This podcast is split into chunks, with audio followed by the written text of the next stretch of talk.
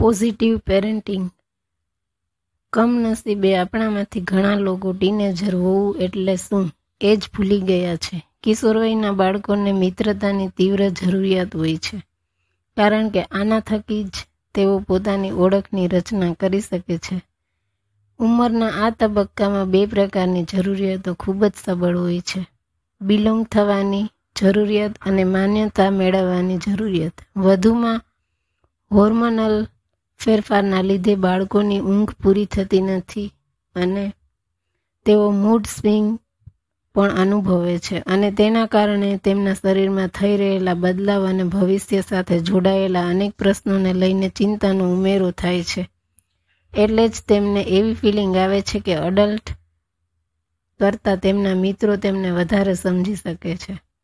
કિશોર વયના બાળકોને પોતાના વાલીઓ જોડે બધું શેર કરવું નથી. ગમતું.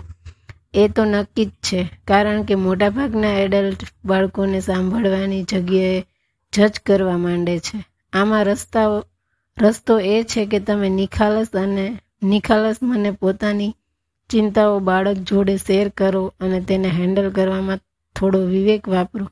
આવી પરિસ્થિતિમાં જરૂરી છે કે આપણે આપણા બાળકો માટે એવી રસપ્રદ એક્ટિવિટી તેઓ પોતાના મિત્રો સાથે ભાગ લઈ શકે અને તે પણ એક સુરક્ષિત વાતાવરણમાં બાળક માટે એટલું જ મહત્વનું છે કે તમે એની પાસે રહો, એને સાંભળો, એના ડર અને ખુશીઓ વિશે જાણો, મિત્રની જેમ એની સાથે વાત કરો, તે પણ તેને જજ કર્યા વગર.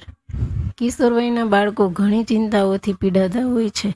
આમાંથી એ ચિંતા છે, પોતાના ગ્રુપ, ગ્રુપથી એટલે કે મિત્રોની મિત્રોથી રિજેક્ટ થવાની અને બીજી ચિંતા છે પોતાના ભવિષ્યના પ્લાનને લઈને. આજની સતત અનિશ્ચિત દુનિયામાં તેઓ શ્યોર નથી કે તેઓ કેવો વ્યવસાય પસંદ કરશે અને કમનસીબે મોટાભાગના એડલ્ટ આ એક પ્રશ્ન કિશોર વયના બાળકોને સતત પૂછ્યા જ રાખે છે. તો સ્કૂલ પછી શું કરવાનું વિચારે છે? શું તમે નક્કી કર્યું છે? કઈ લાઈન લેવા માંગો છો? સાચું કહું તો આજની દુનિયામાં આ પ્રશ્ન સાવ નકામો છે, કેમ કે?